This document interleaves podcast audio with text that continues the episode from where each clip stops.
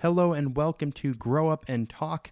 This is Alex, and we believe that eternities are changed when Jesus followers grow up in their faith and talk about it.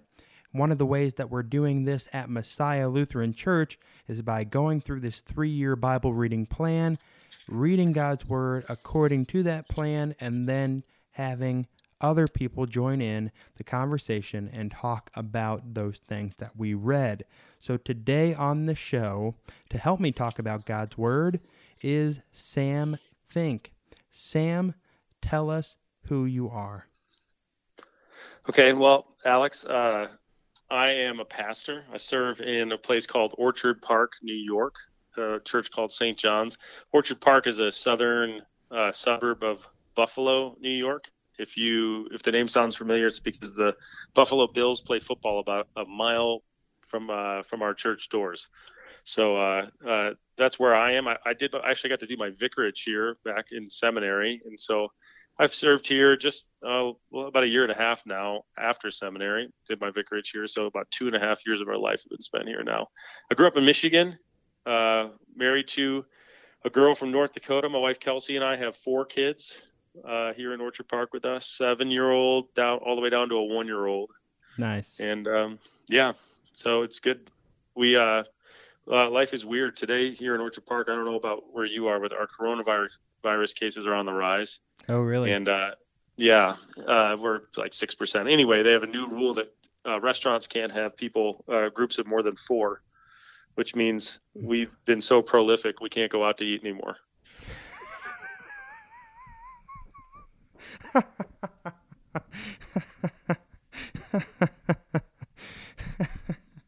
oh, I found that very funny.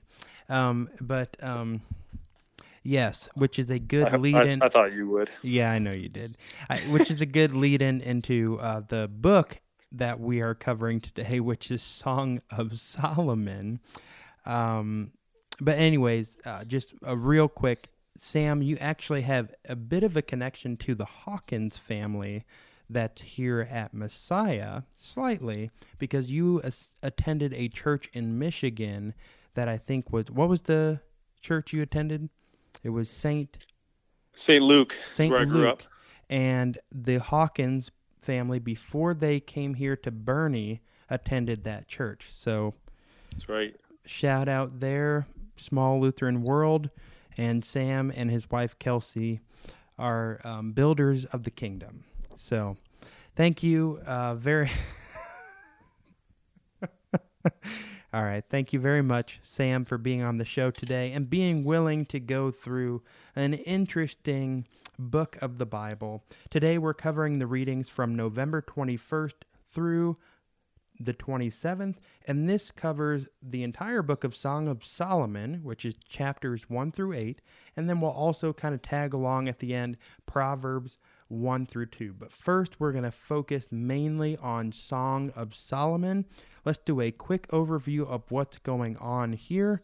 I'll give a quick summary. Song of Solomon, otherwise known as Song of Songs, is a collection of love poems between a man and a woman, and there's a lot of debate about who the man is, who the woman is, and there's even some debate about like what it represents as well, and how much of it is actually literal versus figurative because it is poetic language. So it has to be kind of read in that poetic light, and we'll probably talk about that a little bit. It does celebrate um, the sexual relationship that God intends for marriage between a man and a woman. And it's kind of this experience that they're having and their communication with one another. And the events in this book may not be chronological. They might be flashbacks. They might be um, things that they're imagining with one another. The the main lover might be Solomon, or the the man might be Solomon. Um, the it might be just between a man and a woman that's unknown and Solomon is referred to in the book. We don't really know those things for sure, but it is an interesting book that displays this relationship between a man and a woman, and it's often pointed to um, the uh, parallel of Christ's relationship between him and his church because we as the church are called the bride of Christ. So that's kind of an overview of what the book of Song of Solomon is.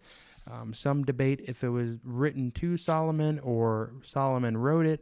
I don't know if we really know that or not, but let's go into the things that stood out to us. So, Sam, what are you thinking at this point? Mm, yeah. um, I guess I, I, would just say uh, uh, the thing that stands out the most to me is is just the intimacy of this relationship that's described for us, no matter how you look at it. And I I tend to be one who reads this with Christ and His bride, the church, in mind. I don't um, can't really get away from that. It's just such a, you know, it's such a prominent image in um, in the New Testament that looking back to God's Word, it's hard to kind of ignore that. So why why would I? It's kind of how I tend to think about it. So reading about the intimacy of this relationship is the thing maybe that stands out to me the most, and the way that um, you could just say that this uh, the lover and the beloved delight in each other Right. You know, they're, they're kind of just like the, the idea that they could just stare at each other and describe each other and their beauty to to, to each other for so long. Uh, verse four starts, or chapter four starts. How beautiful are you, my darling? Oh, how beautiful! And uh, you know, you could think of I don't know if you remember when you were falling in love with your wife, talking to her like that, or being you know being told nice things like that over and over. It was just kind of incredible intimacy. But there's also a, a, a certain sort of um, maybe it's maybe a way to say it would be an excited intimacy. Yeah, it's like a new love, but right. Uh, but you don't get the sense that it's going to, to fade either. You know. Yeah, that is interesting that you mentioned that because you you were talking about a new love. Um, because mm-hmm. in this life, you know, in this this broken and fallen world, like you know, that's what it, it gets people excited. Is like you know when you, you have those butterflies in your stomach, and it's it's kind of like that new you you know you're, you're, trying to figure out oh does this person like me do, do they not you know and i remember experiencing those situations and and having those kinds of stories to to tell um, i remember uh, the first times that that aaron and i got together and um, we were like, okay, you know, are we going to date or are we going to not? You know, when we were carving pumpkins together, when we technically weren't dating at that time, and I just remember those feelings and it's that mm-hmm. initial feeling of new love. But I like that you mentioned that you don't get the idea that it ever dies or fades fades away because a lot of times we call that like you know we, we might say oh that's infatuation or we yeah. try to decipher between infatuation and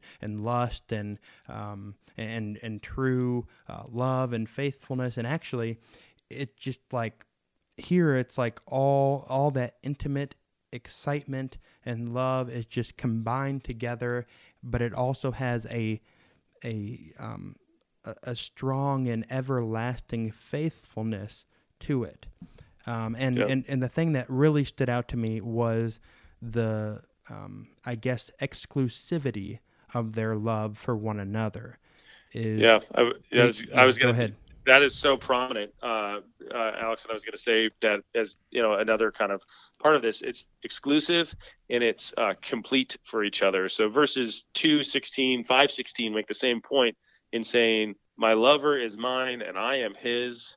He yep. browses among the lilies, right? And I think the browses among the lilies is more or less back to that kind of delight language. But yep. he is mine, and I am his that's it, right? There's nobody else going on here, and this is kind of a it's binding in a sense, but it's really uh, ex- exclusive is a really good word for it. It's, I only have eyes for him. She only has eyes for me. Yeah. So I I also like in chapter two where he says you are like a lily among brambles. Uh, mm-hmm. You know, like so the all the other women around, there's lots of them but they're like thorns and you're like the lily that's in the middle of the thorns and that's mm-hmm. just a stark contrast of of how uh, set his heart and mind is on on being faithful to to his his his wife to his lover and also um, his his desire for her and her mm-hmm. alone so yeah. which which reminds me of just Christ you know being super focused and and super set on uh, his love and his desire for us, his Mhm. people. And he um, did not let anything get in his way of redeeming us. He did not let anything get in the way of um, just expressing his love for us. So, Yeah, it highlights as well, Alex, the the sovereignty of God, in that um, you might say like eh, maybe you thought this, I'm sure you did when Aaron was falling in love with you. Well, why me? Why, why am I the one who gets to have you know this this awesome person, right? I know I thought it all the time, and I still think it. Uh, I can't believe she keeps choosing me, you know, day after day. And of course, we looking into the eyes of our God, or looking into the eyes of Christ as our as our as our groom, as our lover, it's not hard for us to say, yes, this is the one for me. But to wonder why do I why am I so blessed to be the one you've chosen? You know, Hmm. is um, something that I think is accentuated here in, in a sense that if, if you think about this, we'll just start back up a little. Think about if this was if this is Solomon writing to to one of his lovers, right? Uh, Solomon had a lot of them, we know. uh, so at this if- time, if- he was monogamous, though, or Yeah, at least well- in his heart, I guess. Well, so the thing is, uh, either way, he's writing to a very special person with whom Yeah. he's at a very, a very uh, special relationship. So even if he's not exclusive, which is you know troubling and hard for us in a different conversation, because he's not, this is a very special one. There's something different about this Yeah. one, right? And so if you take that uh, kind of that image or that idea or that metaphor, and then you think about uh, the people of God, the Israelites among the nations, right? All nations are created by our God. He's Mhm. sovereign among, over all of them, and yet for some reason, He's chosen this one to, Yeah. to be His His His beloved, uh, His His true beloved. We know that that's a sovereignty of God situation. You know, we know that that's not always something that gives us answers that we love. Why is it that He chose the Israelites over the others? Don't know, um, but I know He did. And when He gazes upon them, uh, he uh, sees his his most beloved in that sense.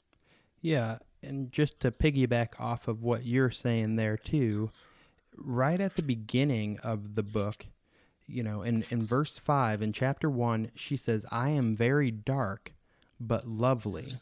And I did look into this a little bit. I was like, what in the world is happening? What is she talking about? Um, so what I looked into, what I found, and a, by the way, a study Bible is is really helpful for a Oh, book yeah. like Song of Solomon. So I would highly recommend getting a study Bible, uh, looking a couple things up, which is exactly what I did. This is where we get our information from. So just a little study tip: study Bibles, cool thing. Uh, so what I found was actually that people in those days who were workers, who were uh, laborers of the field, were darker than other people because they had, you know, a suntan, and so it was kind of this. Uh, it was it was thought of. Um, beauty was thought of of having you know very fair or light skin, and it, and it kind of signified your, your I guess your royalty or your class difference because somebody who had darker skin who had more of a tan uh, was you knew that person was a laborer, a common person, a peasant in a way, and so I think maybe she's even wrestling with this experience of like you know why are you choosing me? There's all these women, you know, around, but yet, you know, to to you, I am like the the lily among the the thorns. Like to you, I am the rose of Sharon. Uh, you know, re- and Sharon was a really uh, significant place. It was a, a fertile place uh, with, and there's a lot of flower, uh, flora, and and fauna kind of image uh, in in this uh, book. A lot of creation kind of imagery as well. And and she's saying, you know, of all of the beauty in creation, you've chosen me, who typically in our society, in our cultural context, is not thought of as someone who would be sought after. And I think Yeah. that kind of emphasizes, you know, what you were saying is that, you know, we think, you know, we're not one to be sought after, or even the nation of Israel, which we are now the new Israel, uh, or part of the new Israel because of Christ. Um, we are not ones to be sought after, and yet Jesus sought after us. So, Yep. Anyways, um, what was confusing as you read through this? Anything that gave you uh, any concern or was just kind of um, that you struggled with as you read through uh, these passages? Um, uh, so I mean, I guess going with the meta, I mean, it, Song of Solomon kind of kind of throws a, a uh, it's a it's kind of a change up in the sense that it's not super dense language, meaning, well, let me back up. It's pretty clear what's happening here, right? This is a very clear love letter, right? So yeah. you're not all that confused that often about what they're trying to say. Uh, what you might be confused about is how is it that those words they chose are meant to say "I love you"? You know, in other words, they, they just use idioms that make no sense they use all kinds of metaphors that make no sense. This is why when you recommend a study Bible, I don't know how you could do this without one, to be honest. Yeah. Uh, you know, example, I don't remember where it is, but uh, we'll just elephant in the room. There's a lot of describing of the bodies of you know the lover and the beloved, and uh, I had to read the note when when the when the lover refers to the breasts of his beloved as fawns what is he even talking about there? Why did he say that that way? What does he mean by it? And uh, I'll spare you the details, but it, you know, like that's the kind of study that you've got to do with this. So yeah. in, in, that sense, it's not troubling as much as it can be very confusing as you're kind of going through this, not understanding what you have to, you know, not understanding what their references are very much, especially if you're not somebody who knows a lot about Myth of the Middle East and what their yeah plants yeah. and animals and you know daily yeah. life were like. it can be super confusing, and I you know I have to think. Um, if you were to try out some of these lines on your wife, uh, Alex, she'd probably be very confused. Uh, hey, baby, and, uh, your teeth yeah, are like right. the flocks of ewes. Yeah, that's right. Uh, hey, that's uh, that's hey, right. girl. Or, uh, your cheeks are like the halves of pomegranate. uh, yeah, you should try those out. I, um, I should. It, I think, or even like you know, one of the idioms that comes up here, one of the things that comes out a few times is they refer to each other as sister and brother. Mm, yeah. Which was, which was like intentional kind of language chosen because lovers would have maybe referred to themselves that way at the time. But uh, you try that one, see how it goes. Yeah. Uh, on the other hand, that does point us back to the, the, the kind of incredible nature of Christ being our groom and our brother as well as our savior. So even that yeah. is kind of awesome. Yeah. But, yeah. yeah. I would just say the language it takes so even though we've studied Hebrew, you know, uh, and try to keep up with it, it doesn't mean that you understand the idioms very well, and so that takes some work. Right. Yeah. No, I would I would say the same thing. It's just kind of the the I guess the the poetic language that they use is very is in their cultural context makes sense to them. And ours eh, we're like what? Um, so yes uh, definitely would want to look that up. But i do think that the point uh, can be you know grasped pretty well in in that you know they are expressing their love and desire for one another and um, just talking about their beauty. Uh, one thing that I found a little confusing was okay, is this, you know, and this is wrestled with among scholars is is this Solomon writing? Is this written to Solomon? I think at one point um, in chapter 8 at 11 through through 12 it kind of mentions how Solomon has this vineyard and he he's had lots of um, you know women in his life and and so is it is it is it like two lovers where the guy is saying i'm not like solomon you know i'm better right. than solomon i'm i choose mm-hmm. only you and solomon chosen all these people and i'm not like solomon at all and and mm-hmm. i've only chosen you my love is that what's going on here or you know i think that's a confusing part to me i don't know if it's as really that important to to really know for sure, but it was a little bit confusing uh, for me. But the ESV yep. Bible at least uh, helps us a little bit in giving us subtitles of she and he and others to signify who is talking um, at those different times. So, yep. Anything uh, that just gives you hope in reading through this book? I mean, uh, yeah, uh, let's uh, just looking at. I think I've just picked out a verse that I thought was like home base for hope here. Um, and that's back to yeah, kind of the idea I said before, where he is mine and I am his. Mm. You know that language, exclusivity, but also that there's the idea that that this is always going to be that way. So verse uh, chapter seven, verse ten says, "I belong to my lover, and his desire is for me." And um, the the idea that the God who made the universe, the God who spoke it into existence, the God who placed uh, humans made in his image in the garden, the God who made a promise the day they they failed that he would crush the one who uh, the one who had uh, hurt them in this way, the one who continues to hurt us. That God has a desire for for you. I mean, it's such an incredible idea. Um, that's of course the hope that we that we have that there's a God whose desire is for us and who has both won us and continues to win us and will win us in t- in, for eternity uh, at the return of our Lord is an incredible thing. And I think present within the words of even this book in the promise that we're given, being told that we're the bridegroom of Christ, or that yeah. uh, He's our bridegroom. Awesome.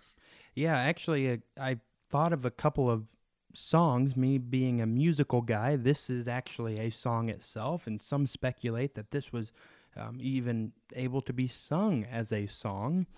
Um, and uh, that verse that you mentioned, I am my beloved and his desire is for me, that kind of reminds me of, of, of, the song Blessed Assurance. You know, Blessed mm-hmm. Assurance, mm-hmm. Jesus is mine. Um, you know, because of what he's done for me, he is he he is mine, and you know, and I belong to him.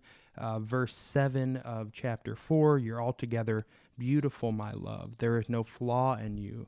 If we mm-hmm. think about Jesus in that way, um, uh, being you know perfect.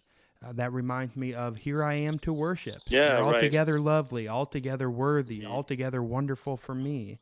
Um, a couple ones. Um, his banner over me is love. Chapter two, verse four. And his banner over me was love. If you remember back to the day, uh, at least when I was a kid, we used the All God's People Sing hymnal for our chapel and Lutheran school, and there was a song called "His Banner Over Me Is Love." His yeah, banner right. over me is love. Anyways, he is the vine and we are the branches, right? Yes. Is that how it started? I don't know. Uh, I think that he is the vine and we are the branches. His banner over me is love. At least that's how I learned it. In oh yeah, yeah, yeah. Uh, yes. Su yes. bandera the vine, and we are the branches. His banner over me is love. Oh. Oh man, that that one's going right to the top of the charts, Alex. yes, it is. Uh, I was just wondering, do you think that if you were to make a recording of this book, you'd have to have a parental advisory on it? Actually, I don't want to explain everything. I don't want to explain everything. Oh, um, you could. I mean, I don't know. I don't know how you would do that. Um, maybe that's a good question. But that reminds me that there was a movie that I actually really like. I'm I'm very cautious and wary of Christian movies because sometimes they tend to sacrifice their budget and their production and their theology. Yeah, and their theology. oh no. And their theology and their production quality. And so it just doesn't sit well with me, honestly. However, there is a movie that I thought did a pretty good job. It's called The Song. And it's a modern retelling of of Solomon and his life. So it hmm. incorporates in the it kind of has it's kind of like a mu- it's sort of like a musical. It's basically a movie with a soundtrack where the songs are kind of included into the movie, not like in that typical musical kind of way. But um, how do I describe this? So basically, in the movie The Song, the son, Solomon, is the son of this really famous uh, country singer star named David King. and uh, he is the son is trying to like get his career up and moving, you know, and so he plays at this one farm and he has this gig and then he meets the farmer's daughter and they fall in love and that kind of thing.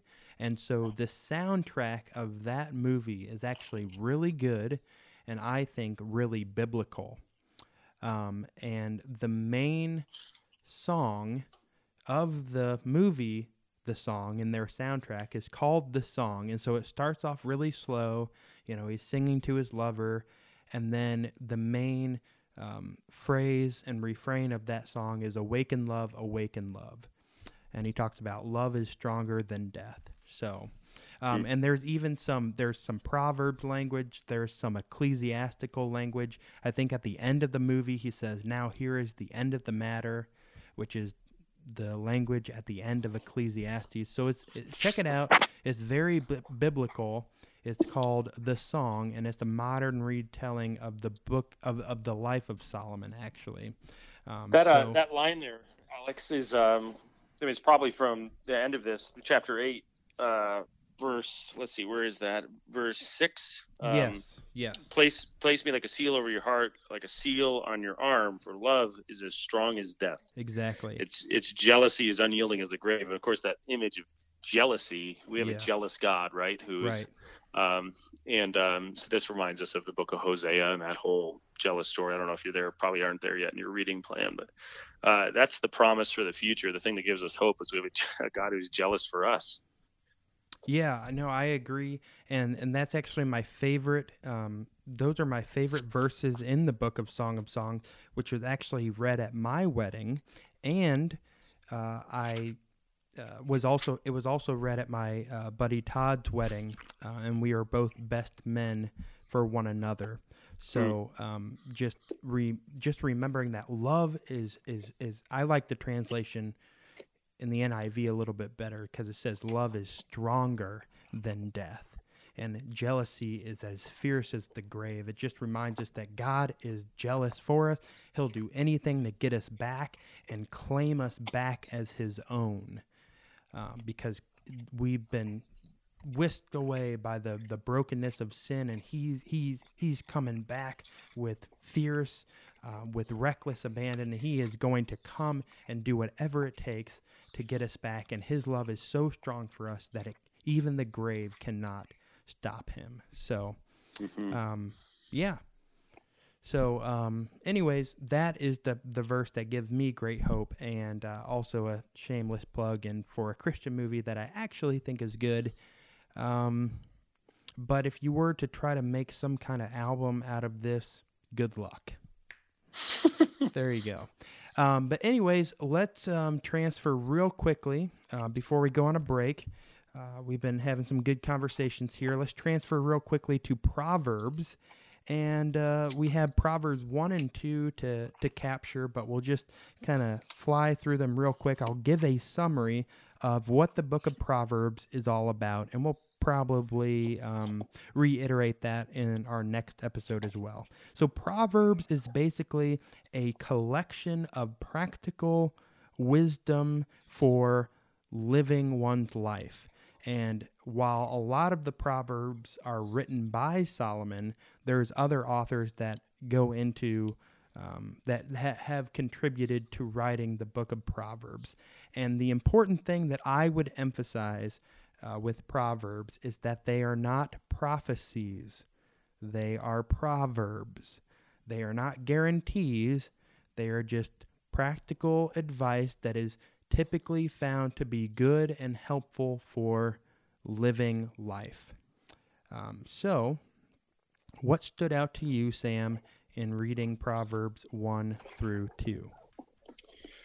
Oh, uh, yeah. So, um, I mean, I guess uh, it's funny because I don't generally read Proverbs I, at the same time I'm studying Song of Song of Songs, right? So I'm, the first thing I notice is, wow, in the same way that we got this awesome image of uh, the intimacy and the delight between a husband and a wife in, in this last book we talked about here, in, at least in these two chapters, and, and in much of this book, we get um, another relationship, familial relationship to, to use as a metaphor, and that is between the father and the son, right? And um, so it stands out because it's it, it's an almost not not the same intimacy, but it's an equally intimate sort of idea that's happening here. Um, but also, just it's always a good thing when we get. I, I, at least I like it when you get kind of clear, just statements to, to do stuff with. So there's no, you don't have to work too hard to in, to interpret them. Yeah. Look at verse verse two of chapter one. For attaining wisdom and discipline, for understanding words and insight.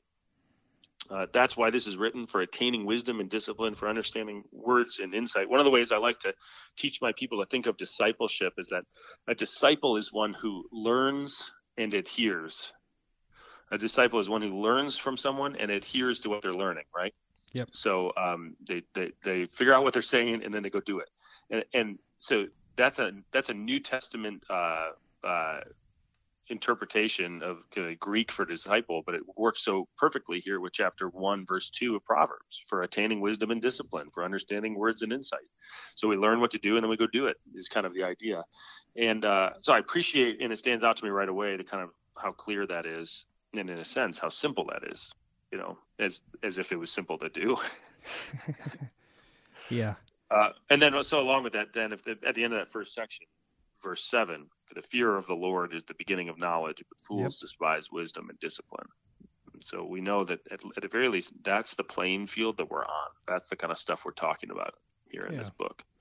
So I do have a question for you. Uh, let's talk mm-hmm. a little bit about the fear of the Lord. That phrase, I still wrestle with it, even to this day, even though I've been instructed in confirmation and they've explained fear of the Lord is like a respect for the Lord. How do you understand like fear of the Lord? Like, what does that yeah. mean? Especially eh, nowadays, like, it's been a while since I've been in confirmation. It's been a while since you've been in confirmation. It's been a long time since you've been in confirmation, you old man. Wow. But um, wow. Yeah, I know.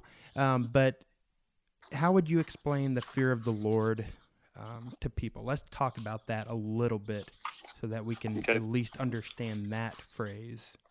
Yeah. So you know, for for Christians or for Lutheran Christians, um, the, the place we like to go when we're talking about the fear of the Lord is in Luther's large catechism.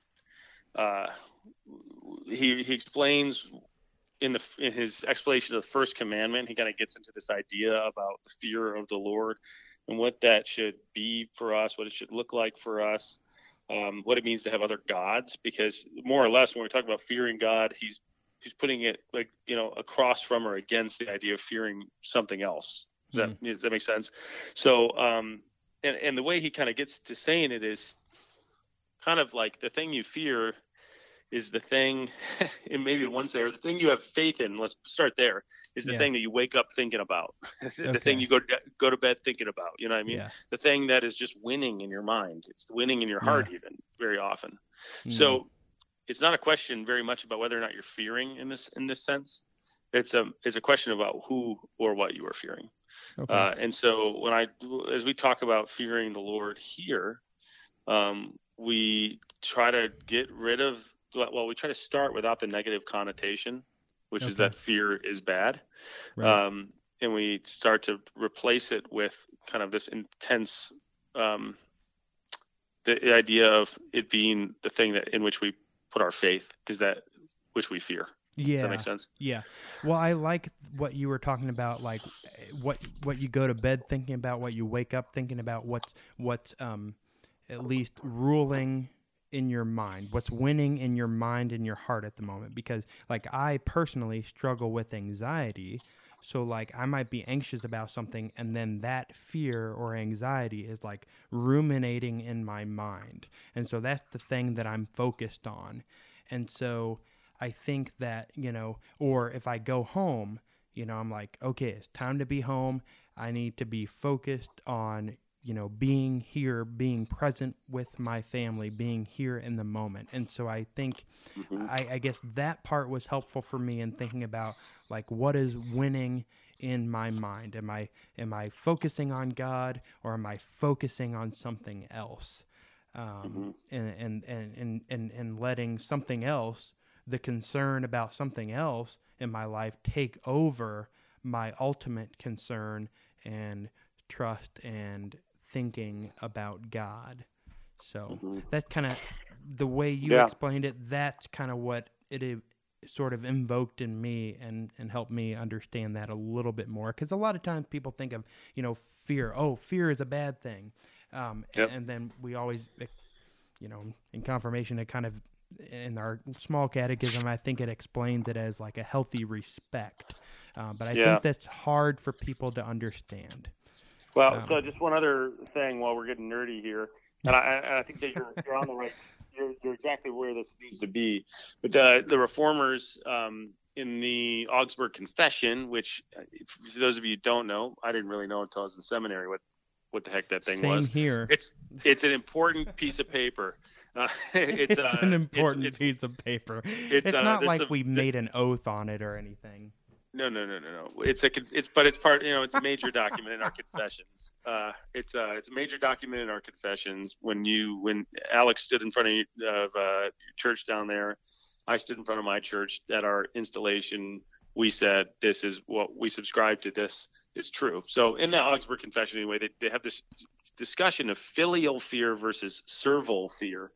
Um, or ser- I think it'd be servile, not servile. It could be servile. I don't know. Anyway, filial fear is when you have anxiety that is met with faith, Hmm. right? Anxiousness or real fear that is met, joined with faith.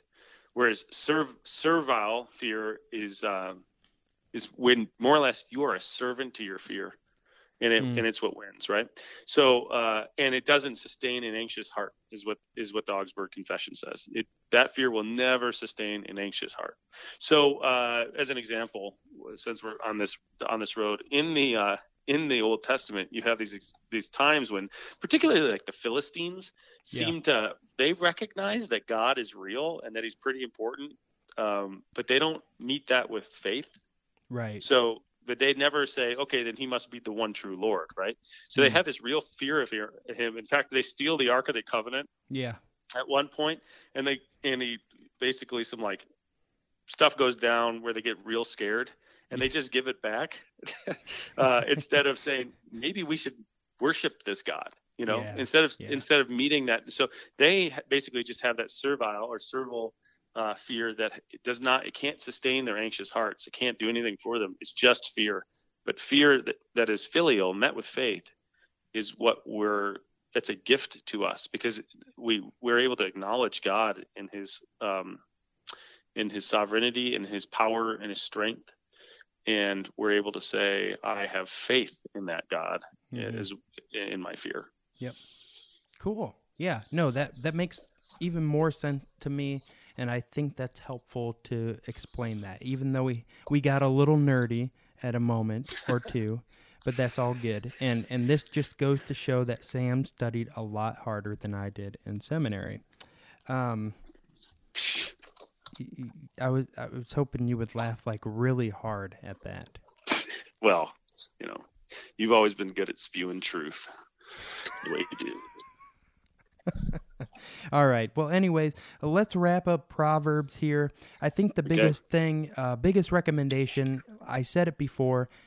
When you look at Proverbs, just remember these are wise sayings that are true, that are generally true for and helpful for living your life. They're not prophecies or guarantees because one of the biggest proverbs or most famous proverbs I think about is train up your child in the way he should go and he will not depart from it. And sometimes parents are thinking, well, I did. And then they still departed from it. Well, your child is still responsible for their own actions too. So there's, there can sometimes be exceptions to that. But this is um, godly wisdom being given to people to put into action in their lives.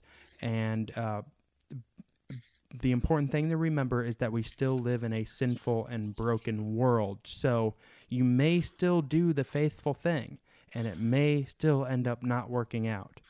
Here's Yeah. the thing, though: Jesus, Jesus is Lord. He's going to restore all things. But but that's my recommendation and caution in reading the book of Proverbs is to not think that this is going to like you apply this and then everything's going to work out perfectly. It just God it's godly wisdom, sacred, inspired, godly wisdom that is given and that is helpful for living the Christian life. Mm-hmm. So, Amen. all right. Um, Wait, wait. Before you go into to yes.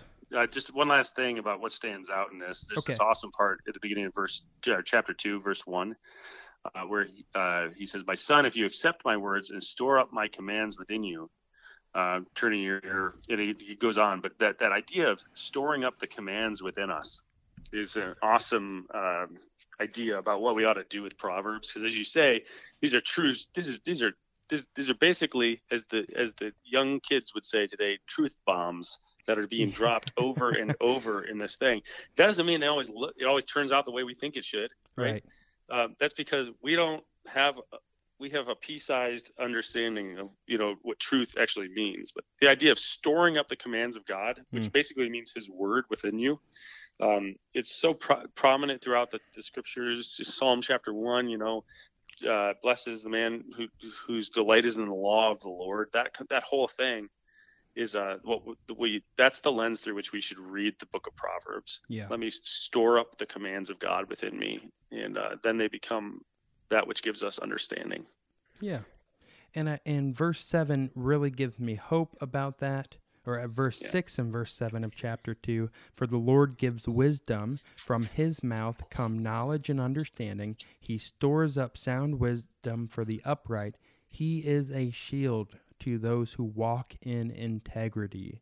So Proverbs is is a book that's, you know, guiding us to walk in integrity, to store up the commands of God.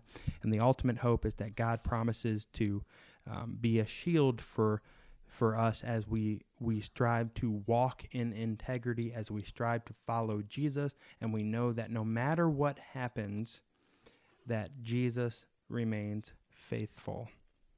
So- Amen. All right, let's take a quick break, and then we will be right back.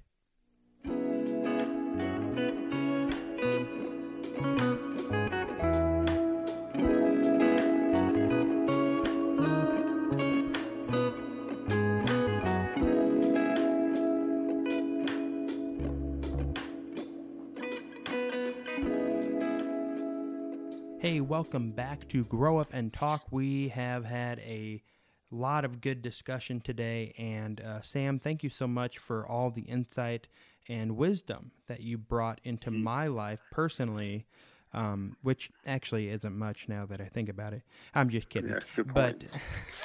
I mean, look where it got us. look where it got us. Uh, anyways, uh, really appreciate you being on the show today. Uh, our our big question at the end, which has a lot to do with application.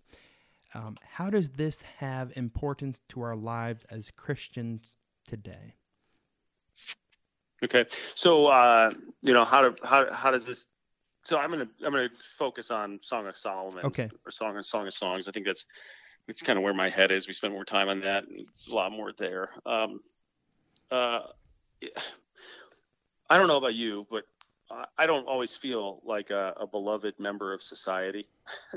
uh, I don't, you know, both as an individual. Uh, no, I was, I was just complaining this morning about how I read all of these different ideas, it, uh, you know, political ideas and things like this, and uh, you know, news articles and tweets and Facebook posts, and I always think like, does anybody think like I do? Am I it literally really the only fills you person? up. Yeah, right. That's right. Am I the only person who think like they talk about an echo chamber? I would kill for an echo chamber where I could feel like there's other people who, t- who thought like I do. Anyway, so you just like you don't always feel the most beloved in culture. Um, Yeah. Especially, especially if you're if you're trying to learn and adhere to what Jesus teaches, which Mm. is some pretty intense stuff. Turn the other cheek, right? Uh, Yeah. Trust uh, that God has put authorities over you, and that means something. Trust that it, if you lay your life down for your neighbor, you're following what Jesus has for you, right? Or um, the, the book of uh, First Corinthians talks about how if somebody wrongs you, it's basically like chapter six. What's the big deal? So, so you got wronged a little bit, you know, is kind of what it says, which is not how we think, you know what I mean? Yeah. Um, but that's what Jesus is calling us to. And so we're we're preaching or speaking or believing is radically different sort of idea. And so uh, the, the application is that if you are following Jesus, there's a really good chance that you're going to be persecuted. Jesus talks that way. When blessed are you when they persecute you, he says. Uh, if you follow Jesus, there's going to be a really good chance that people are going to hate your words. There's going to be a really. This doesn't mean we go pick fights. I don't mean that. I just mean this is offensive to the world because the world is in sin, as we are, of course, as well. But Christ Jesus has a, a message that's contrary to that kind of sinful uh, world. So uh, it's if that can be pretty depressing to know that you just are never going to be you're just never going to be able to go with the flow, right? Um, except for we have a promise here in the Song of Songs, promise here that says that even when the world persecutes you, even when the world kind of moves past your religion, which has happened for us in the United States in a lot of ways, even when the world uh, believes that you have an archaic, out of date, foolish way of thinking, there is a God who looks at you as his beloved possession, as his beloved, as his lover, the, the one that he could stare at and describe and uh, just delight in for, for, for days on end, right? Uh, that's for me the, the best first application and it's also uh, just important for us in a time like this when the church has been tested, tried a little bit. You know, yeah. I don't know about where you where you guys are uh, with with the coronavirus, but we're kind of bracing for the possibility that this winter the church might not be able to meet very mm. much again. You know, and um, it gives me great fear. Oh no, who will we lose? Oh no, will we ever recover? And the answer is we are His, and mm. He is ours you know, and that means we have hope. Amen, brother. Preach it. Preach it. You're all together lovely, all together worthy. Right? Yep, that's right. Wonderful to, to me, he says, and uh, that's good. It's kind of it's a little bit like uh, when the kids at school make fun of you, and they're like, you know, you, you know, you're ugly, right? And then your mom, and you're like, my mom says I'm not. Uh, my mom. Uh, but this is this is the world saying, uh, you know, you're dumb, right? Like that's not true, and uh, you you got to get with the times. And you're like, Jesus says that I'm that I'm cool. He loves me. Well, thanks. I'm glad that Jesus loved me, even though you don't. I love you. I know. I'm just kidding. So um, much. I know you do. I know you do. Um, thank you so much. But I but I do appreciate your um, application of Song of Songs and just reminding us that our identity is in, in, in God and His delight in us. So, listener, God delights in you. You are His beloved. I think if I were to take something away from Proverbs, at least the first two chapters, is just the reminder that there's a lot of wisdom out there. Um, and perhaps as Christians, as followers of Jesus, I, I do think of the Bible verse that says, Be slow to speak, slow to become angry, quick mm-hmm. to listen. Um, and so I think that there's a lot of people who are worth listening to you might not agree with everything that they have to say, but I do think that the posture of the Jesus follower is one of listening first and foremost um, before speaking. And. I, I do think that the Father is imploring the Son at the beginning of Proverbs to first listen before he speaks, before he acts, before he does. Um, and so I think that posture of humility and listening is even Jesus did that, even though he knew everything. Um, I think that's the posture that he calls us to uh, as yep. we seek to follow him in in the world that communicates a lot of different messages about who we are. Um, in the mm-hmm. world where we struggle to uh, remember what God uh, thinks of us and that we matter to Him first and foremost. So, yeah, sometimes uh, listening is the thing that you know you listening uh, both first but also thoroughly is a, is Yeah, maybe you know like another yeah. big part of this because sometimes you listen a little bit and you're like, hey, this is pretty good, and then you listen a little more and you're like, this is kind of wacky. I'm not sure that's what I think. Uh, it, Yeah. But you know that's why we have uh, the Word of God to guide us. Yeah. Um, Yeah, definitely Yeah. true. All right, Sam. Uh, we've been focused for a long time now, so now it's time to uh, decompress a little bit with our random question that we always ask our guest on the show. And so, my random question for you today is a political one. Now, it's not what you might think it is, but here's my question if you could elect any fictional character as the president of the United States, which character would you pick? any fictional character. Any fictional character. Okay. There's this book called A Confederacy of Dunces. Oh, Um, seriously?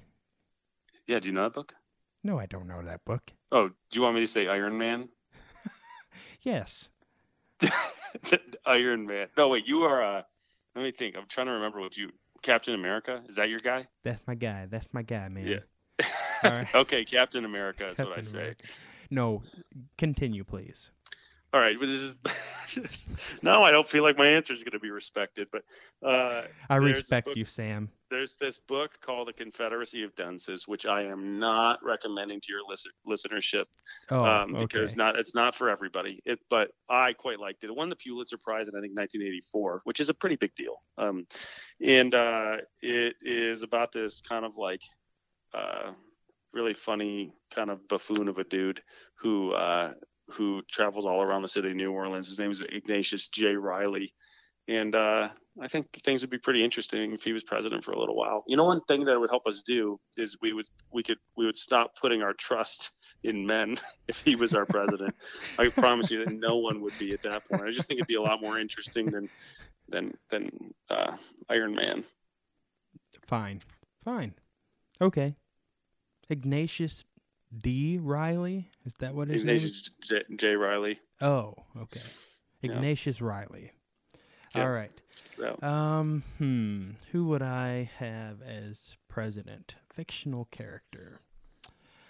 Um, I think that I would have Mike Wazowski for president of the United States from Monsters. from Monsters, Monsters, Inc.? Incorporated. Yes, uh, from the Pixar Disney Pixar movie Monsters Inc. and Monsters University. If you've seen both of them, Mike Wazowski, the little green monster with one eye, who turns the scare company into a laughing company. Uh, sorry to ruin Monsters Inc. for you, but that's what happens. Spoiler alert. I think that we've passed the statute of limitations on that one. you you either seen it or you're not going to see it. Well, now and now you don't even need to see it now that Alex has ruined it for you. So there you go. You're welcome. uh, no, that's a good one. He's also a fiercely loyal friend. yes, Uh, Yes. We went we went very different routes. Um, we did. I thought since it, since it was a hypothetical, I could imagine anything I wanted. Do you have somebody else you would like to elect as well? Well, you just were no. Okay. I would elect you as president, Sam.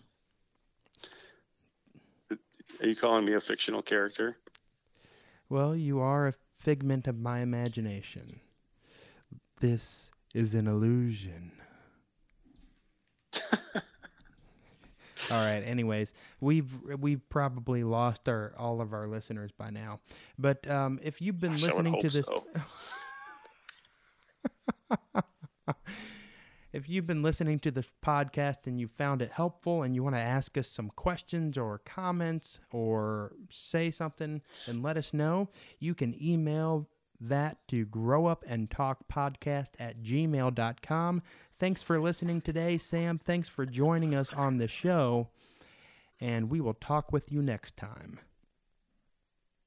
Thanks, Alex. Appreciate it. Bye, Sam. Bye.